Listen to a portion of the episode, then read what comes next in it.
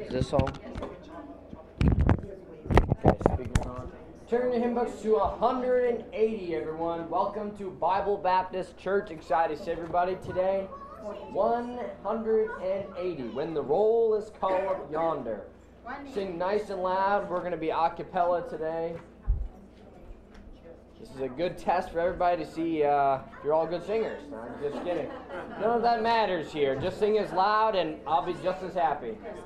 Stand, stand up, please. We'll sing loud and proud of our Lord Savior. All right, 180. All right.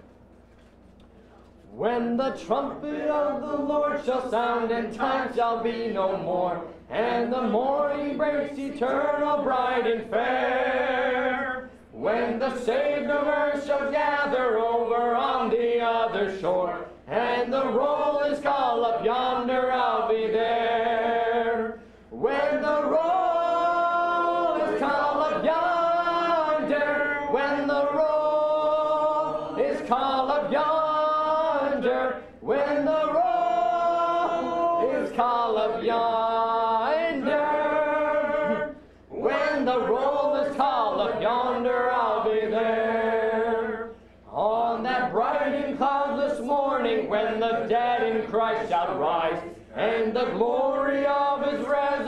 Share.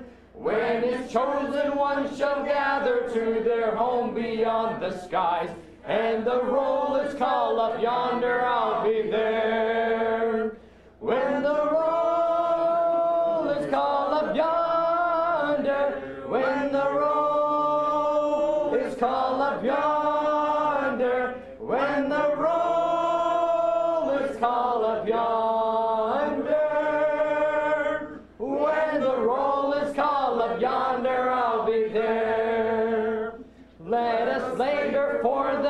From the dawn till setting sun. Let us talk of all his wondrous love and care. Then when all of life is over and our work on earth is done, and the roll is called up yonder, I'll be there. When the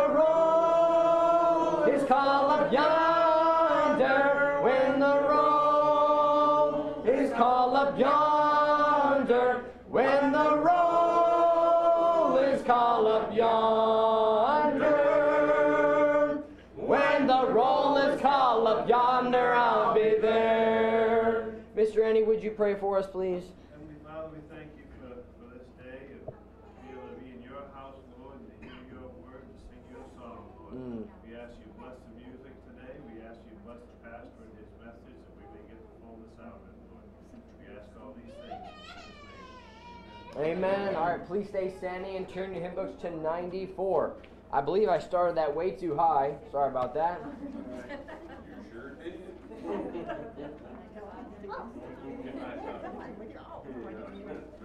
God, even I was grasping for those high notes. Oopsie. All right, little is much when God is in it. Amen. So true. 94. Oh, yeah, 94. Yeah, 94. So- In the harvest field now ripened, there's a work for all to do. Hark, the voice of God is calling to the harvest, calling you. Little is much when God is in it. Labor not for wealth or fame.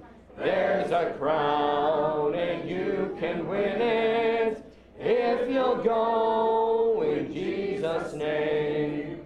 Does the place called to labor seem so small and little known? It is great if God is in it and shall not forget his own.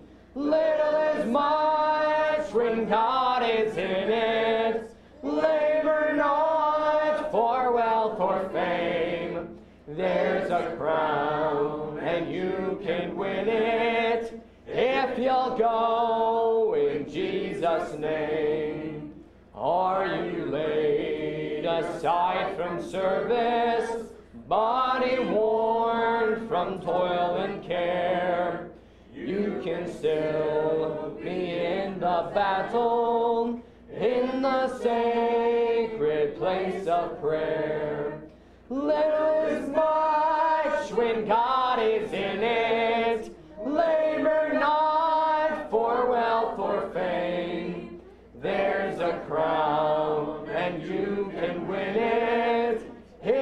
you'll go in Jesus' name. When the conflict here is ended, and our race on earth is run, he will say, if we are faithful, welcome home, my child,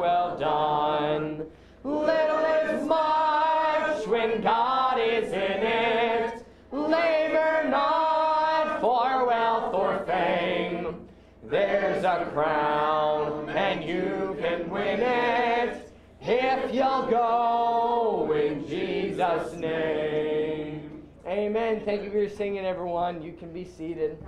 All right, we'll have Pastor come up and sing do announcements. I mean, sorry, not singing. I'm singing announcements today, I guess. No, I'm just kidding. All right, well, it is good to be here today. It's good to see everyone, be in the Lord's house, and be with uh, be with our church family. Uh, prayerfully, you've all had a good week. Uh, we have, probably many of you, maybe most of you know, yesterday, several folks got to go over and help Troy and Jeannie at their house and get all their trusses on their on their house. So that was a huge accomplishment. Of course, gets them uh, well on their way to getting the house to the point they can actually move in. So uh, that's exciting. That's a blessing. uh, so much was accomplished. So thank you to everybody who came yesterday. That was a blessing, and you know we enjoyed the fellowship and the time to work together.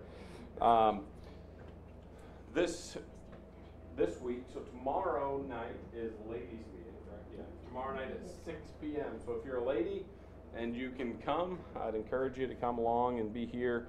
Uh, it should be a blessing.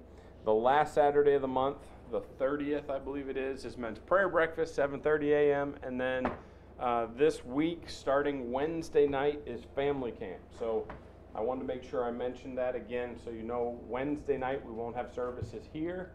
Um, we're moving our midweek services out to South Liberty under the tent, um, so we'll have that this year. So um, I don't think I have any other pressing announcements. Um, so uh, pray for Brother Elliot. Um, his dad just was moved into hospice, so he headed down to uh, the Cape.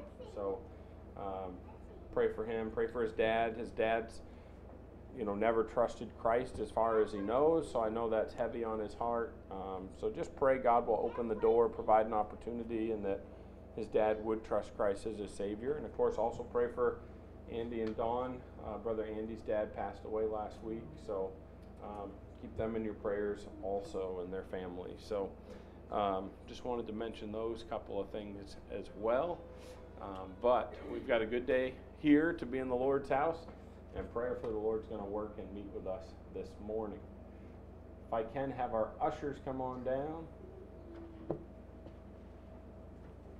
And if you're wondering about the campers outside, if you don't already know, uh, the Thren family, while they are not here at our church to do services with us, they're staying here at our church because where they are doing services is like 20, 15, 20 minutes away from here in Winslow. So um, uh, they're borrowing the Elliott's camper and they have one of their own until they get their a new bus or RV or something to replace the bus that, that burned. Um, so that's why the campers are here and uh, why there were some extra little ones running around this morning before Sunday school. Uh, but uh, so, anyways, it's a blessing. We can be a blessing to them. They are one of our missionary families we support, and uh, while they're here, they have, you know, they are able to do their homeschooling in the fellowship hall and use the shower and, and have a couple extra bathrooms other than just having one in a camper. So, uh, you know, it is a, a blessing to them. So, uh, anyways, it is good. All right. Caleb, can you pray for the offering, bud? Yes, sir. All right. God, thank you for this wonderful day, Lord. Please bless the serving, Lord. Please bless the offering, Lord. Please help um, us all have a safe trip home after the services, Lord. Please um, bless the service that uh, Pastor has prepared for us, Lord. Please touch our hearts with the message, Lord. In uh, Jesus' name, amen. All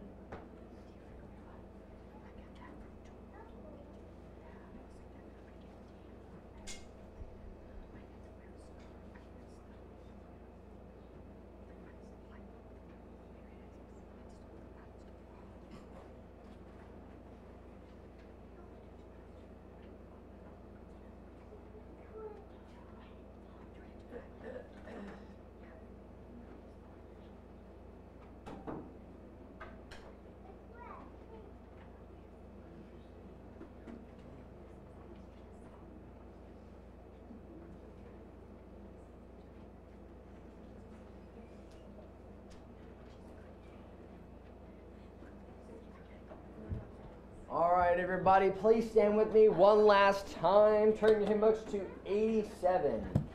87, more about Jesus. Amen. That's what we need right now. More about Jesus. Every day, it's all we need. More about Him. It's got to stop being about us, be more about Him. Stand with me if you can. We'll sing as loud as we can. More about Jesus. All right. More about Jesus would I know, more of His grace to others show, more of His saving fullness see, more of His love who died for me. More, more about Jesus,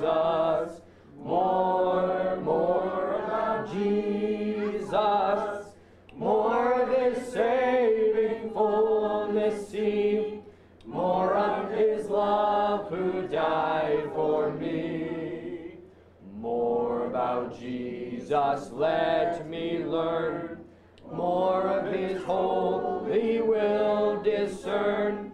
Spirit of God, my teacher be, showing the things of Christ to me. More, more about Jesus. More, more about Jesus.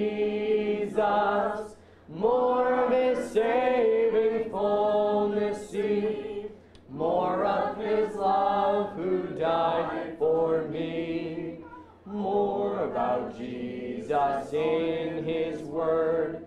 Holding communion with my Lord hearing his voice in every line, making each faithful saying mine. More, more about Jesus, more,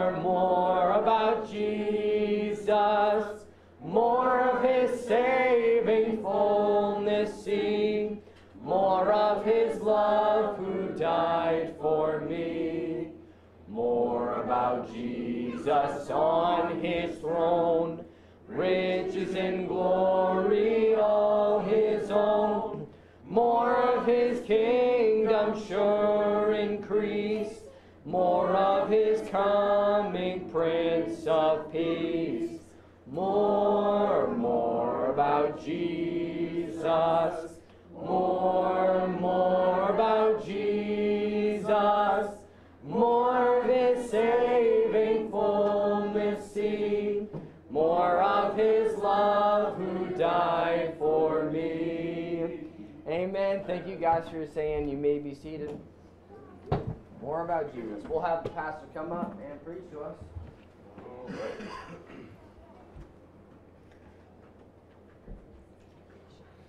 Well, as I said, it is good to be here. It's good to be with all of you. Have the privilege to get into the Word of God. It's always a blessing. Amen. I uh, I did want to share. I don't think I did. Well, last week I mentioned that I was presented an oppor- opportunity and praying for God's direction, and that I didn't have a lot of time to decide if I was going to go to Israel next year or not. But uh, I did decide to go. So next February, I'll be headed to February. I decided to go and honestly, I've been regretting it ever since, but no, not really. it is the struggle of being away from my family for two weeks. That's what makes me go, Ugh, I'm really going to do this. Maybe I should change my mind. You know, just uh, we don't uh, we don't do things apart very often. We pretty much, I mean, Erica and I, we've got it to the point now where we even have our business together. So we work together all the time. We are together all the time, for the most part, and we love that. So we're not. I'm not complaining.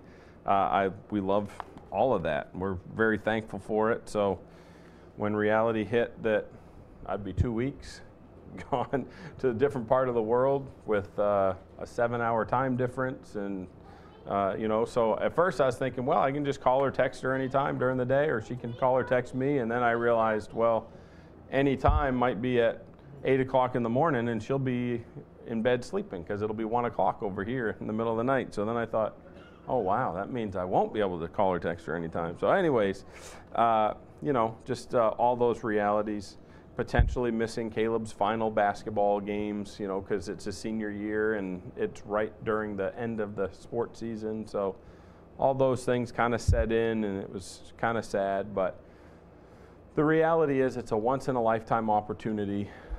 I'm going to get to go and learn things that, uh, you know, could I learn them here? Yes, but not to the same degree that I'll be able to learn actually being there and seeing you know, where David fought Goliath, seeing where Christ was crucified, and, uh, you know, walking in some of those places, seeing some of those things. It's going to be pretty incredible. And I'm excited about what I'm going to learn. And that's how I'm looking at it. As this is an, it's not a vacation, this is an educational trip where I'm going to go and learn and grow and prayerfully increase in my understanding of the Word of God and and uh, and that will benefit me, but ultimately that will benefit our church and my family. And you know, Elijah's called to preach. I'll have things that insights that I'll learn that will prayerfully be a help even in training him and helping get him ready for the time when he's a pastor. So, anyways, I'm focusing on those things and trying not to think on the other stuff. And uh, but pray pray for us with that. Um, you know, it'll be uh, it'll be good, but it'll also be a challenge. So, all right, we're going to be in Ephesians 5 22 through 32, if you haven't already figured that out. Um, we have been in this passage several weeks. We've talked about the home, we've talked about uh, the wives, we've talked about husbands, we've talked about the home. We jumped into chapter 6 a little bit and we talked about children and we talked about fathers. So we've, we've kind of studied everything that for now God has put on my heart to talk about in those regards. But there is something from this passage we haven't really talked about much. We did talk about when we first began loving your church because Christ loved the church, so we talked about that. But there's an additional component to this passage that I want to talk about, and uh, there's some debate in regards to it. Uh, I have some friends that don't really can and don't agree with where I'm at, and I would say I don't agree with where they're at on this. So, uh, if you don't agree with where I'm at, that's fine. We can still be friends, and you know everything's fine. Nothing to fight over. Um, but um, I think probably most, if not everybody, will will be on the same place, on the same plane. Um, so let's go ahead and stand together. Uh, I guess I'll just tell you, um, we're going to talk about the church as the bride of Christ. And uh, I have some friends that don't believe the church is the bride of Christ. Um, they believe it's the body of Christ, which I don't disagree with. I do believe it is the body of Christ, but I also believe it is the bride of Christ. Um, they believe Israel is the bride, which I see why they believe Israel is the bride. It does talk about them being a bride. Uh, but um, personally, I don't have an issue with both being a bride if that's what it has to be to work out.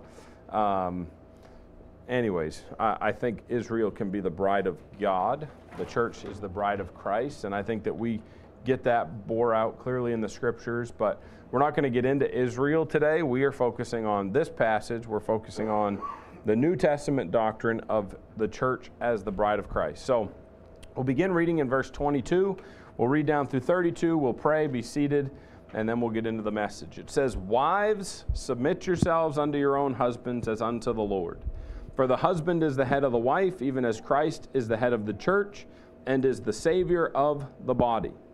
Therefore, as the church is subject unto Christ, so let the wives be to their own husbands in everything. Husbands, love your wives, even as Christ also loved the church and gave himself for it, that he might sanctify and cleanse it with the washing of water by the word, that he might present it to himself a glorious church, not having spot or wrinkle, or any such thing, but that it should be holy and without blemish. So ought men to love their wives as their own bodies. He that loveth his wife loveth himself. For no man ever yet hated his own flesh, but nourisheth and cherisheth it, even as the Lord the church. For we are members of his body, of his flesh, and of his bones.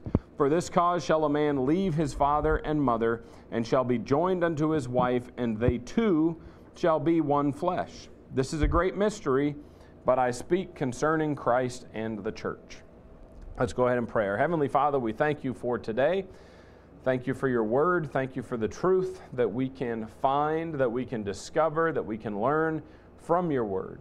Thank you for what you have for us today, Lord. And I just pray as we study this, uh, this passage of Scripture, as we consider this doctrine, this truth, I pray that you would speak to our hearts. I pray you'd challenge us. I pray that you'd help us to grow and to mature and to understand what it is that you want us to learn today, Lord. We just pray that you'd meet with us and that in everything you would be honored and pleased and glorified. We ask this all in Jesus' name. Amen. You may be seated. All right, so I kind of already did my introduction before I actually started the message here, so uh, we won't need to go over all that again. But if we get into our text here, I know I already told you where we're going with this. And here's one of the things that is key to understanding this passage, I believe, is that last verse we read, verse 32. This is a great mystery. So the Lord gives us all this instruction on husbands and wives. And he draws a correlation between husbands and wives and Christ and the church. Like there's there's clearly a line, a connection being drawn between those two. And just in case we don't get that through what we read up to verse 32, he puts verse 32 there. This is a great mystery. Just so we know, this is a mystery, a great mystery. But in case we didn't get it, I speak concerning Christ and the church. In case we missed that point, this not only deals with the wife and the husband, but it also is speaking about Christ and the church.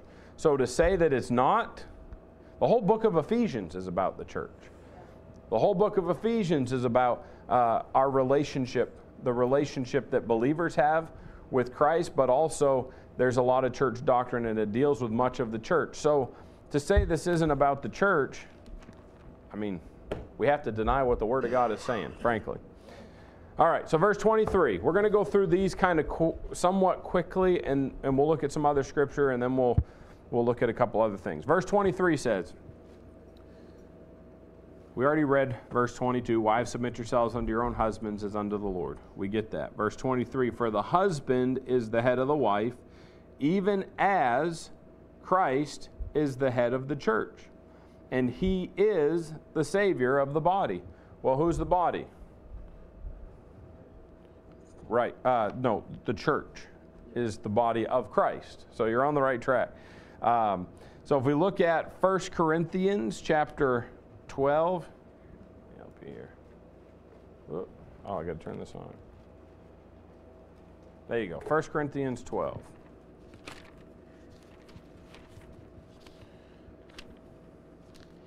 Verse number 12 says this For as the body is one and hath many members, and all the members of that one body, being many, are one body, so also is Christ. And then verse 27 Now ye are the body of Christ, and members in particular. Who's that written to? The church at Corinth. So it's, it's written to a local New Testament church. All right, Colossians just over a couple of books Colossians chapter 1 and verse 24. I should have told you before don't lose your place in Ephesians, but if you did, it's just over a couple books here. But in Colossians 1 and verse number 24, it says, Who now rejoice in my sufferings for you and fill up that which is behind of the afflictions of Christ in my flesh for his body's sake, which is the church. So, a couple passages there. Ephesians, we've seen it already in, in past uh, studies earlier on at the end of chapter 1 and some in chapter 2 that the church is the body of Christ. There's no denying that. The Word of God clearly spells that out for us, and we will touch on that a little bit more here as we go. But verse 23, back in our Ephesians 5 passage, to remind us, it says, husband is the uh, for the husband is the head of the wife even as christ is the head of the church and he is the savior of the body. So the body is the church. Christ is the head of the body. It makes sense. He is the head of the church. He is the head of the body. Uh, we're, we're getting this hopefully.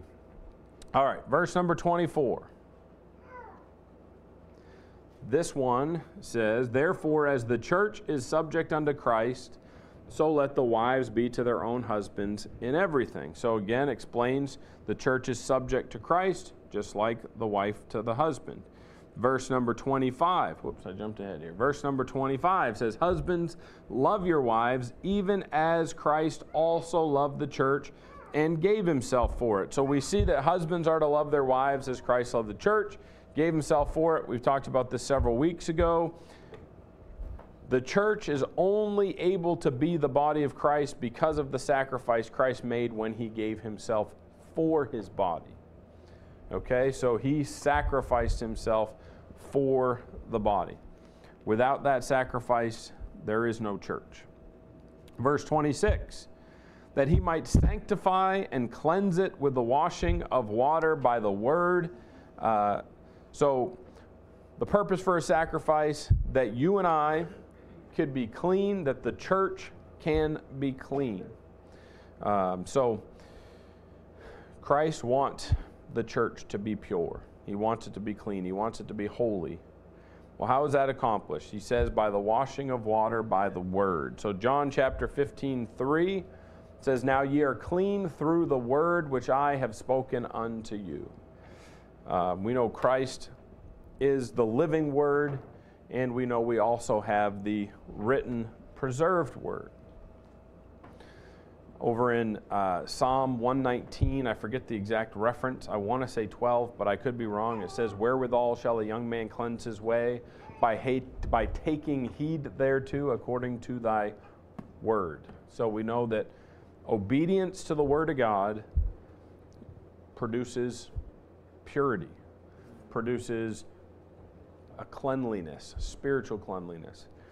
All right, verse 27 that he might present it to himself, a glorious church, not having spot or wrinkle or any such thing, but that it should be holy and without blemish. We see further uh, reference to this cleanliness, and that he is presenting this church back to himself one day future.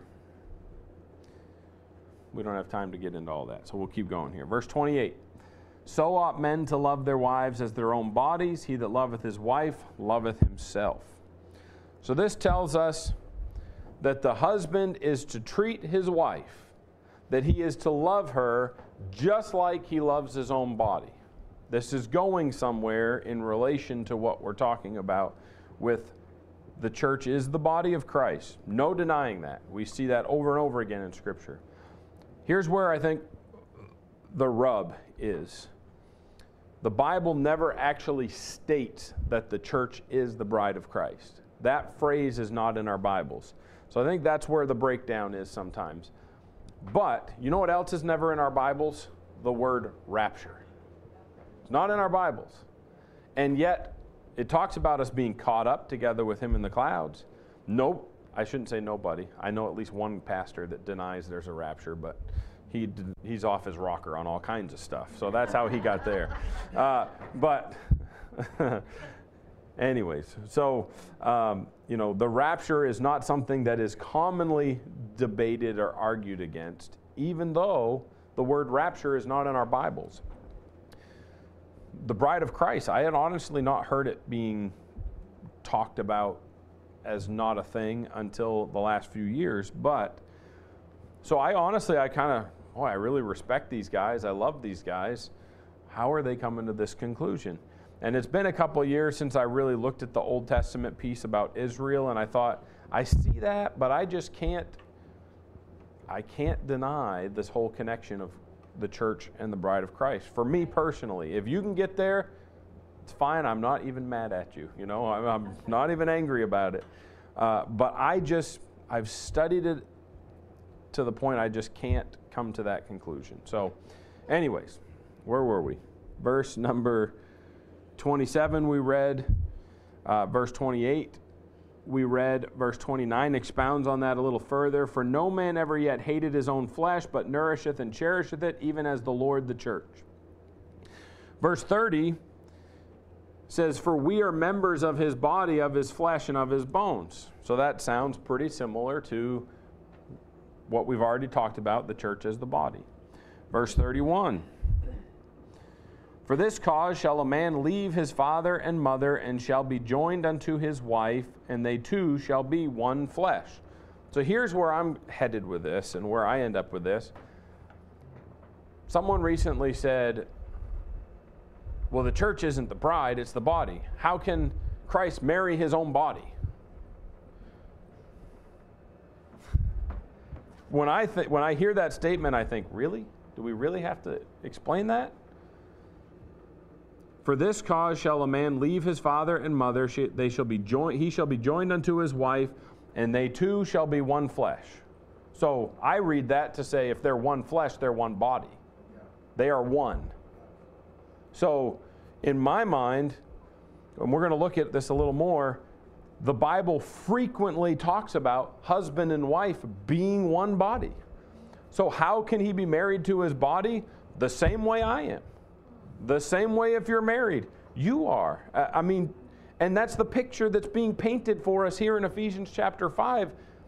At least that's what I'm reading. That's what I get from it is I just it makes perfect sense to me, and maybe I'm just too much of a simpleton. I don't know. But verse 32, once again, this is a great mystery, but I speak concerning Christ and the church. All right. We just read this verse a moment ago. Actually, I, I got to look at something here with you. All right, we already looked at that one. All right, so we're going to look at this other verse here. We just read for we are members of his body, of his flesh, and of his bones. Turn with me to Genesis chapter number 2. This sounds very familiar to me. Genesis chapter 2. You probably know the name of the very first man that God ever created. His name was Adam. We'll see this in a few moments. You know, the Bible refers to someone else as the last Adam the person the Bible refers to as the last Adam is Jesus Christ. So there's a first Adam, the one in Genesis, and there's a last Adam, Jesus Christ. All right, Genesis chapter 2, verses 21 through 24 says, And the Lord God caused a deep sleep to fall upon Adam. This is the first Adam. And he slept, and he took one of his ribs and closed up the flesh instead thereof. And the rib which the Lord God had taken from man made he a woman, and brought her unto the man. And Adam said, This is now bone of my bones and flesh of my flesh. She shall be called woman because she was taken out of the man. Verse 24 Therefore shall a man leave his father and his mother, and shall cleave unto his wife, and they shall be one flesh. It's pretty amazing, I think. Adam said, because Eve was created out of his rib, out of his own body, he says, We are now bone of, she is now, how did he say it here? Sorry. This is now bone of my bones and flesh of my flesh. She shall be called woman because she was taken out of the man. Well, if you're saved, if you've been born again, Christ's body was broken and bruised.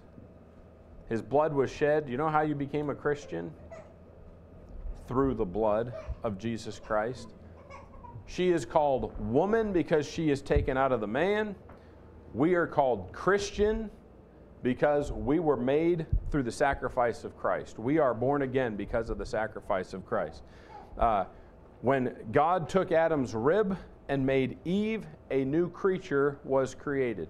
When we placed our faith and trust in Jesus Christ and we were born again, a new creature was created. I mean, to me, there are so many similarities, so many connections that I don't think we have to bend the scriptures to get there. I just really don't. I think it's I think it's pretty clear.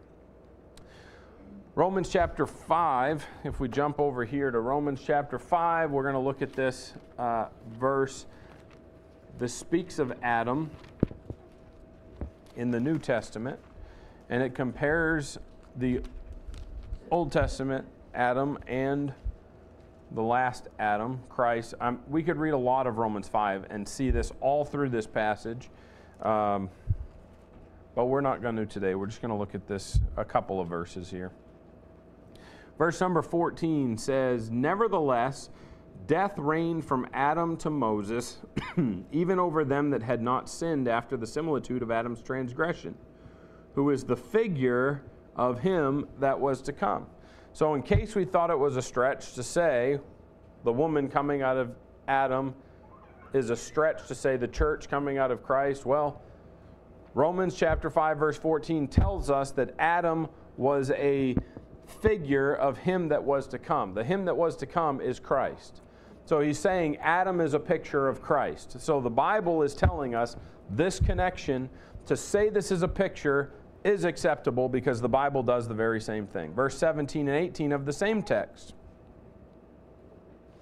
says, For if by one man's offense, that's Adam, death reigned by one, much more they which receive abundance of grace and of the gift of righteousness shall reign in life by one, Jesus Christ. Therefore, as by the offense of one, that's Adam, judgment came upon all men to condemnation, even so by the righteousness of one, the free gift came upon all men unto justification of life. So, the offense that brings judgment came upon all men because of, the, uh, because of Adam's sin. In the same fashion, the righteousness of one. Jesus Christ is the only person ever to live on this earth and live a perfectly righteous life. Because of him and his sacrifice, the free gift, which is salvation, came upon all men unto justification of life. Now, just understand, I didn't put it in my notes apparently, but I do want to show you one more quick thing out of this because that says that this free gift came upon all men. So I just don't want to leave anybody confused to think that all men are justified. Uh, verse 19 For as by one man's disobedience many were made sinners, so by the obedience of one shall many be made righteous. It doesn't say that all are made righteous, it says many are made righteous. So I just wanted to point that little tidbit out. All right, 1 Corinthians 15 45. So we see there's a connection there. Here's another one. And so it is written the first man, Adam, was made a living soul. The last Adam, that's speaking of Christ, was made a quickening spirit. We talked about that when we were in Ephesians chapter number 2. That the last Adam, Jesus Christ, uh, it says in, in Ephesians 2 1, Ye who were dead in your trespasses and sins hath he quickened together with Christ uh, so we are saved. We have been quickened. We were spiritually dead. We've been made spiritually alive through our faith in Jesus Christ and the indwelling of the Holy Ghost. So, we already read verse 32, uh, where it says, This is a great mystery, but I speak concerning Christ in the church. So, if there was any question, we've, we've already kind of hit on that. That's covered. I told you what is debated already. I got I told you I got ahead of myself here, which makes me feel better because I can knock off a couple of pages of my notes. Uh, we already talked about that. All right, so how did Christ, well, how did Adam get his bride? Out of his side, right? Christ took a rib through, he opened up his flesh, removed the rib, and then it said he closed his flesh. Interestingly, I, I, I can't say I would die on this hill, but I've heard it said a couple of times that some believe that's why Christ's side was pierced and the blood and water flowed out of his side. Some have said that they believe that that is to picture the bride coming out of his side. Now, again, I can't say I would die on that hill. I haven't studied that specific piece out enough, but there's an interesting correlation there. You know, I, I can't say that it's impossible or that I would deny it wholly either. So, uh, interesting stuff. All right, turn with me over to 2 Corinthians 11. We'll turn over to this one. 2 Corinthians 11. oh, you like that one? yeah, right. we'll get there. We're getting there. All right, Second Corinthians 11 and verse 2. The Apostle Paul, God used the Apostle Paul to pen this book. He also used the Apostle Paul greatly when it came to the church at Corinth. And through, under the inspiration of the Holy Ghost, he penned this book, this letter to the church at Corinth. And here in this verse, uh, 2 Corinthians 11 2, he says, For I am jealous over you with, a, with godly jealousy. For I have espoused you to one husband. He's speaking to the church. Church, so a spouse is kind of like engagement, but it's stronger. It's more of a contract. When someone is espoused, it's not like I give you a ring and we've given each other our word and you know if it doesn't happen, just give me the ring back and we're all good. You know, I mean obviously not all good. There's hurt feelings and broken hearts and all that stuff, but you know, it's not like that. When when they were espoused in Bible times. It was a public thing, it was a contractual thing. And if that was going to split, you remember when Joseph was espoused to Mary and he thought that she had committed adultery? Uh, he was going to write her a bill of divorcement in order to end it. But he was going to put her away privately because she would have been stoned. And they were just engaged, they were espoused. So we see that it's a lot more significant to be espoused to someone than it is to, to be our modern day engaged. So the Apostle Paul is saying to the church at Corinth, For I have espoused you to one husband that I may present you as a chaste virgin to Christ. Okay, so if we are espoused to Christ, then in the future, when he presents the church to himself as a glorious church, not having spot or wrinkle, what do we think that future thing is going to be? A bride, exactly. We are going to be the bride of Christ. So, uh, that verse, I agree, is about as clearly stating that truth as possible. And for me, to say that the church is not the bride of Christ, I feel like I would have to cut that verse out of the Bible. I also feel like I'd have to cut out uh, Ephesians 5:32, where it says, "This is a great mystery, but I speak concerning Christ and the church." So, if you have a way that you explain it and you come to the conclusion that Israel's the bride and the church is not, I'd love to hear it. Probably not today, but at some point. I'm just too tired today, to be honest. Uh, and going to be too busy today. But I would love to hear it because I'd love to see how those verses could be taken out. I really don't think, I don't believe, honestly, that they can. All right. All right, so this is from Paul to the church at Corinth. We already talked about that. One day we're going to be married to Christ. You know what's so amazing? Is there's more to this principle than just what we get out of the Old Testament. There's more to this truth than just, did I say Old Testament? Than what we get out of the New Testament. There we go. There is connections to, in the Old Testament, prophetic truths that lead us to the same conclusion. I should say that lead me to the same conclusion. Maybe it'll lead you there too. So, you ever hear the phrase virtuous woman? Probably most will nod their head yes. Proverbs chapter 31, familiar passage. Often it's used on Mother's Day, it's often used at ladies' meeting to study of what a godly woman should look like. We talked about this once, I don't know, a year, year and a half ago during our afternoon study, uh, studying the Bible, uh, when we talked about the key of comparison. So there's an interesting thing. Proverbs 31 talks about the virtuous woman. Do you know how many women in the Bible are named by name? There's 188. I didn't expect anybody to know that. So just so you know, there are 188 women mentioned by name in the Bible. Do you know how many of them? Don't answer. Do you know how many of them are called a virtuous woman? One. Yes, you're right. One. Yeah, one. So, I don't know, maybe next week, maybe some other time, maybe never. We'll see. Uh, we'll talk about the virtuous woman in a different light than probably most people have heard it before. But this one woman that is referred to as a virtuous woman. Now, just to be clear, there are other women in the Bible that no doubt were virtuous women. So I'm not trying to take away from that. I'm not saying that there aren't other women who are who are virtuous women, but I believe there's a reason why this one woman is called virtuous.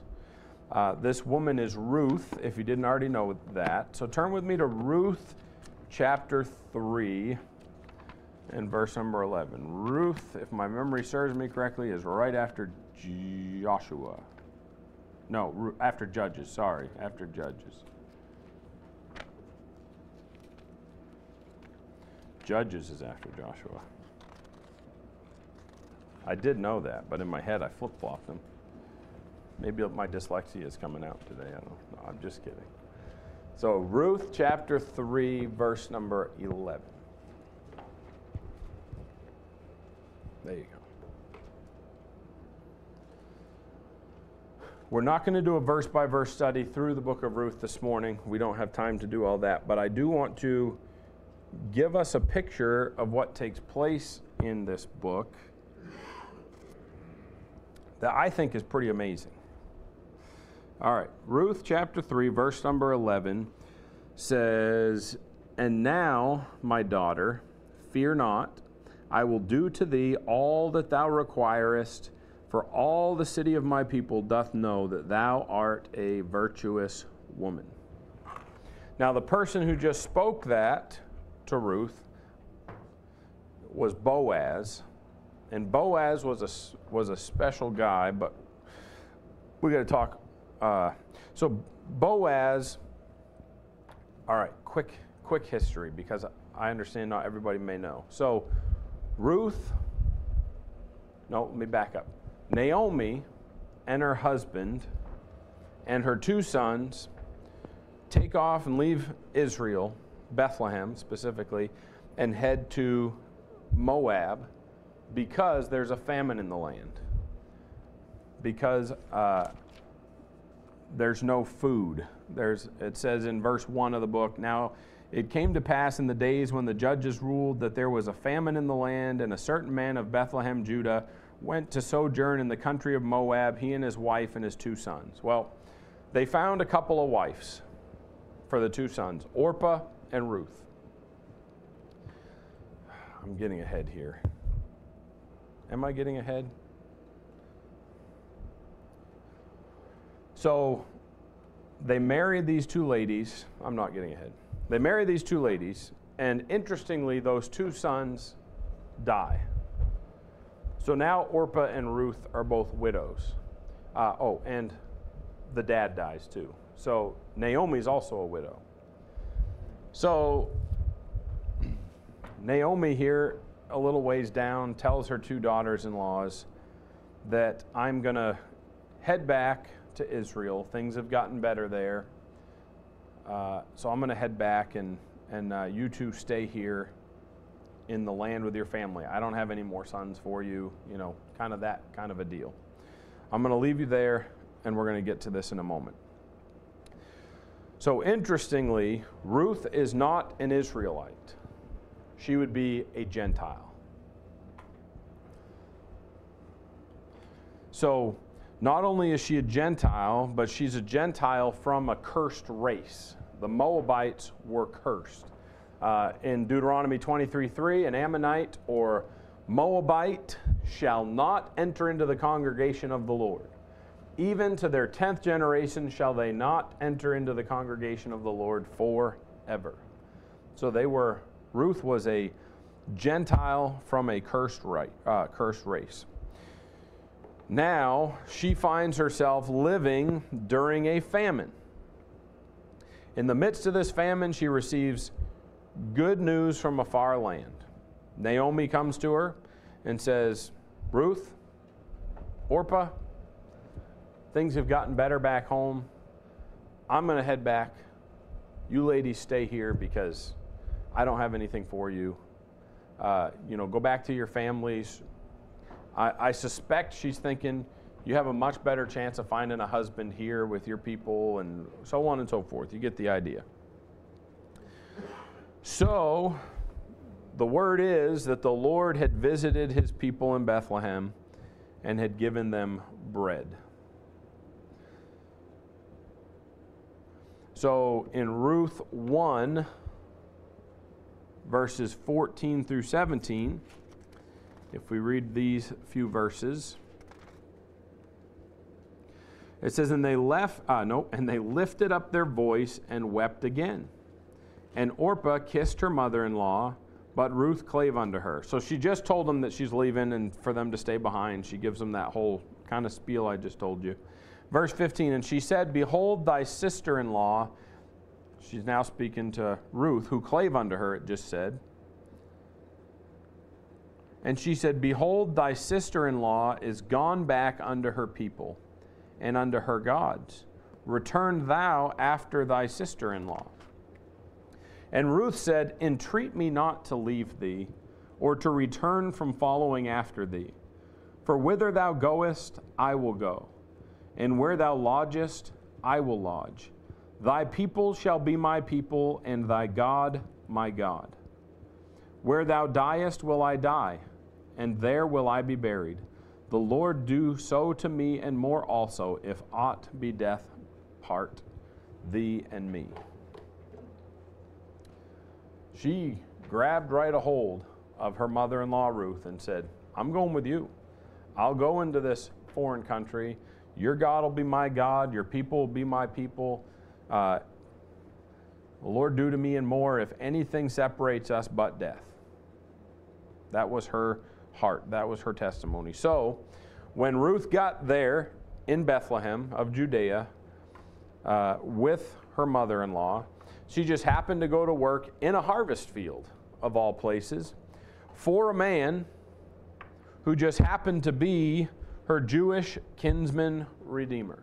So there was a, a law in Israel that if a woman was married and her uh, and her husband passed away, they had an order of who was to marry her. Uh, it would be a brother, uh, and then from there, it would move on to other relatives, and basically they called it the kinsman redeemer because the ladies didn't own land, they didn't own businesses, they relied on their husband for so much. Also, it was a, a huge deal as to whether or not they could bear a son and continue the family heritage and so on and so forth. So, so this man would be that would marry her would be called the kinsman redeemer. That's what they called it. Kinsman means a, a relative redeemer. We get that. So when he sees her, Boaz is her kinsman redeemer. When Boaz sees her, he falls in love with her. He then takes her out of his harvest field, makes her his bride, takes her to his home, and they live happily ever after. It's really a nice story. Maybe we'll cover Ruth at some point. I don't know. So, obviously, that's a really beautiful story. Uh, maybe you've heard that before. Maybe you've thought through that before. So, for just a moment, we're going to think about this and how does this possibly relate to us? You and I, most of us, are all Gentiles from a cursed race. It's called the human race. Every one of us are part of that. Jew or Gentile, doesn't matter. We're all part of the human race. We also found ourselves living in the midst of a famine called sin. And all of our souls are in bondage to sin, or were, at least. One day we heard about good news from a far land that the Lord had visited his people in Bethlehem, giving them bread. Interestingly, John 6:35 up on the screen says, whoops, nope. Up on the screen says, and Jesus said unto them, I am the bread of life. He that cometh to me shall never hunger, and he that believeth on me shall never thirst. Verse 51 of the same passage says, I am the living bread which came down from heaven.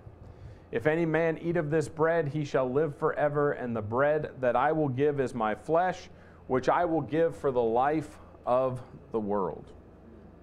Can we see any relations there to what we read back in Ephesians chapter 5 about him giving himself for the bride, uh, for his, for the church rather, sorry, about him being the savior of the body?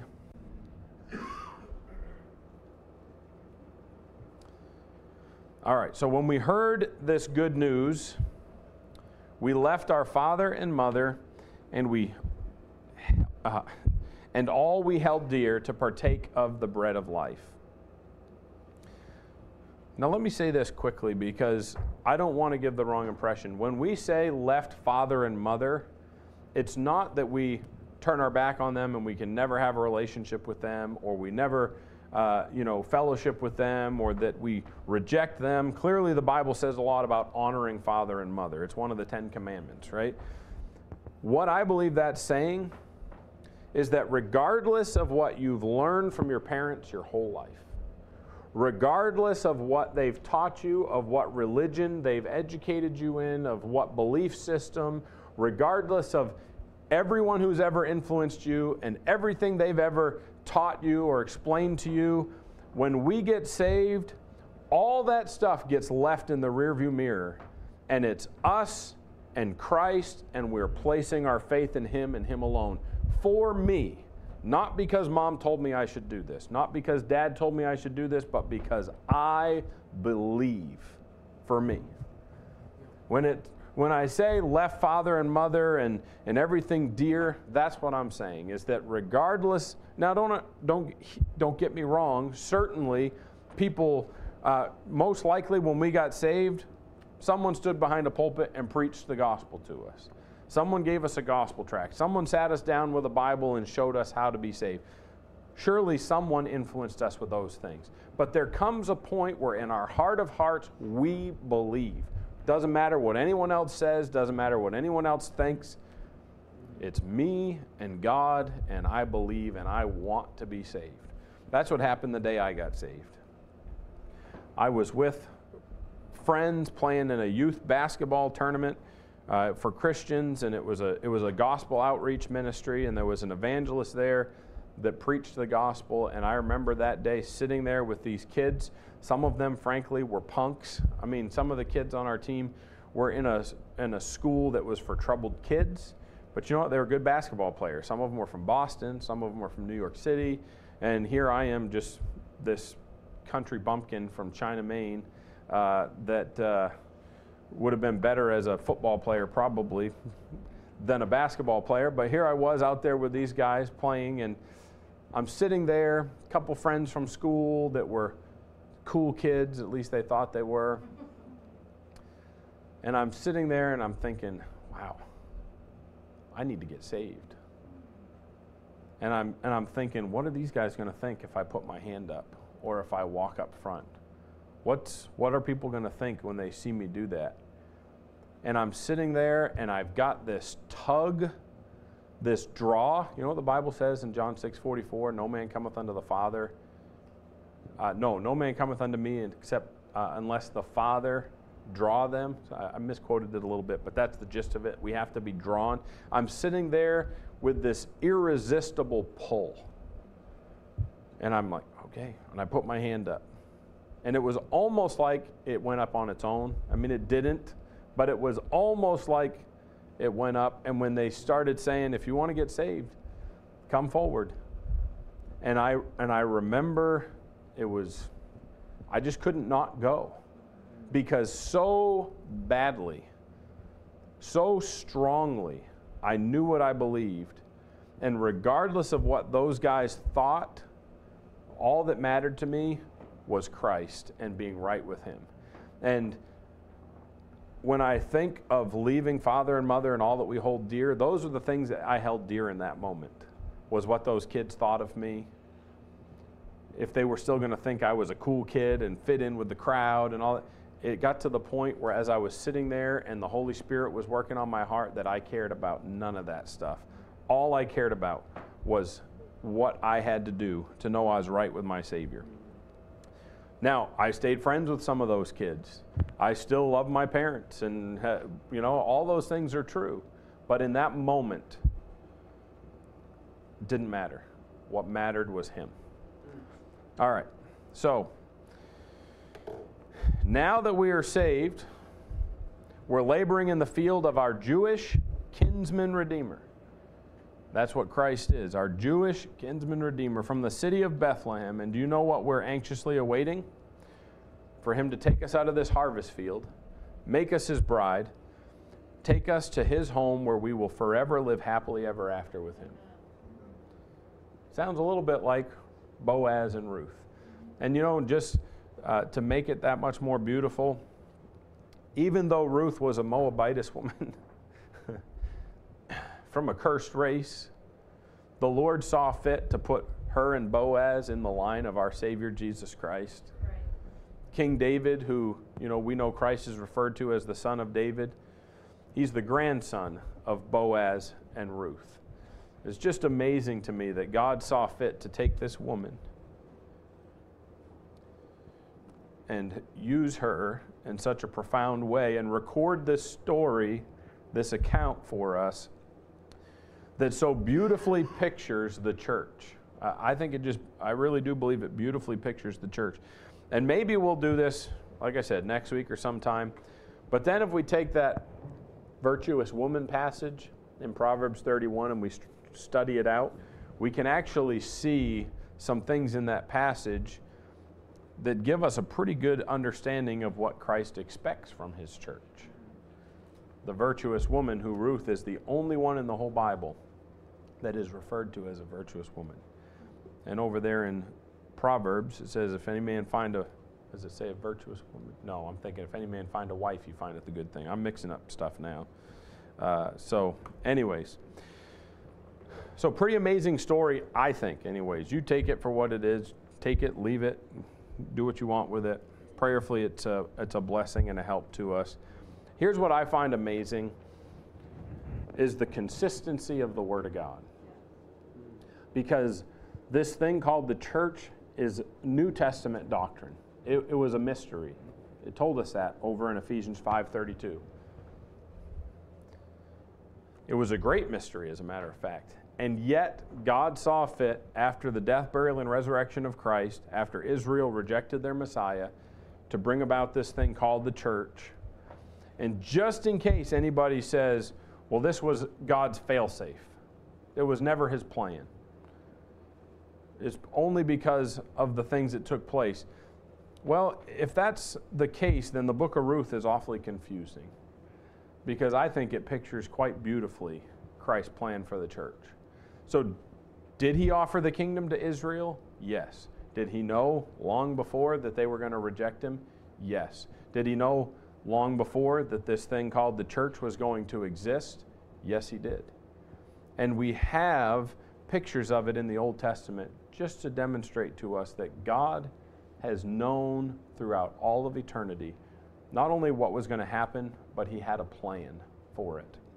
And I praise God for his son, Jesus Christ. I praise God for his church. Uh, I praise God for our church. I love our church and the relationships that we have and the friendship that we have and uh, how we can be a blessing to one another. And I know we started in this passage probably a couple months ago now with we need to love our church because Christ loved the church and gave himself for it. Well, we do. And uh, I would consider the book of Ruth a prophetic book that not only points to salvation, but it points to God's plan for the New Testament church. And I don't know about you, but I look forward to the day when we are with Him for all of eternity and we do get to enjoy the blessings of heaven. You know, there is a day coming when that is going to take place. And there's some folks here today with sore bodies from doing stuff that their bodies don't do very often and aren't used to doing, like living on a ladder and running nail guns over your heads and hanging off of trusses and all that fun stuff, falling off decks. I don't know who did that, but. Huh? No. right. Uh, you know, so there's a day when all the pain and aches and all that stuff aren't going to, you know, they'll be gone. This old body, we could go over to Corinthians 15, 1 Corinthians 15, read about the new body, how it's going to be incorruptible, all that fun stuff that we get to look forward to. But in the meantime, we live here and we should make the most of it. And clearly, Christ considers his church of utmost importance. He calls it his body. I believe it is his bride. Uh, it is important to him. So we should make our church important to us. So, all right. Well, that's what I have for today. We're going to go ahead and close in a word of prayer. Uh, we'll have a moment of invitation and we'll fellowship uh, as we head over to lunch. Our Heavenly Father, we thank you for today. Thank you for your word. Thank you for the blessing that it is to have it, to be able to read it and study it and prayerfully, uh, Lord, learn much from it. And I pray this morning that uh, we see in the pages of your word the beautiful picture that you've given us to understand marriage. But Lord, uh, marriage pictures Christ and his bride and his body. And Lord, if marriage is done right, it portrays biblical truth about our Savior and our relationship with Him. And uh, Lord, I just pray that the homes here would do their very best to be biblical so that we can portray to the world what you want us to, and that is uh, our Savior Jesus Christ and what He's done for us. And Lord, we thank you for Him. We thank you for our Savior. We thank you for His sacrifice. We thank you, Lord, for the church and for the blessing that it is to have a church family, to be able to minister together, to be able to worship you together. And Lord, for the love that we have for one another, uh, I just thank you for it, Lord. You are You've truly been good to us. And Father, for that we thank you. Before we close the prayer this morning, if we keep our eyes closed and our heads bowed, is there anyone here today that would slip up their hand and say, Pastor, I can't say that I've ever trusted Jesus Christ as my personal Savior? I've never been born again. I've never uh, received Him for myself.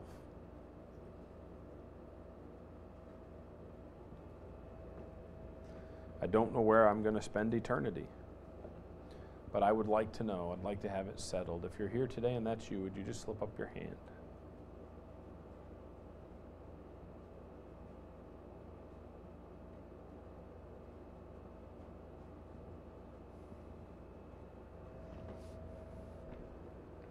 All right.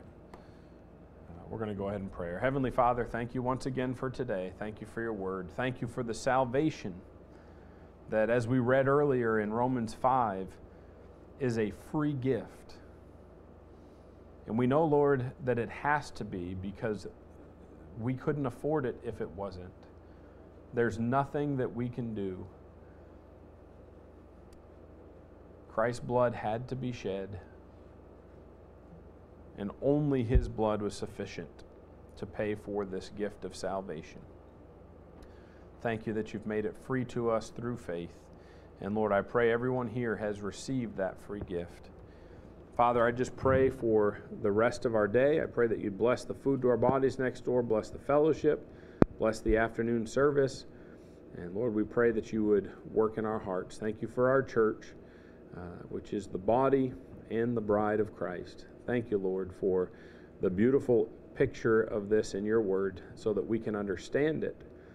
And thank you for the privilege that we have to, uh, through our lives, through our testimony, uh, to point people to Christ. Lord, we just ask you to bless the rest of our day. We love you. We ask these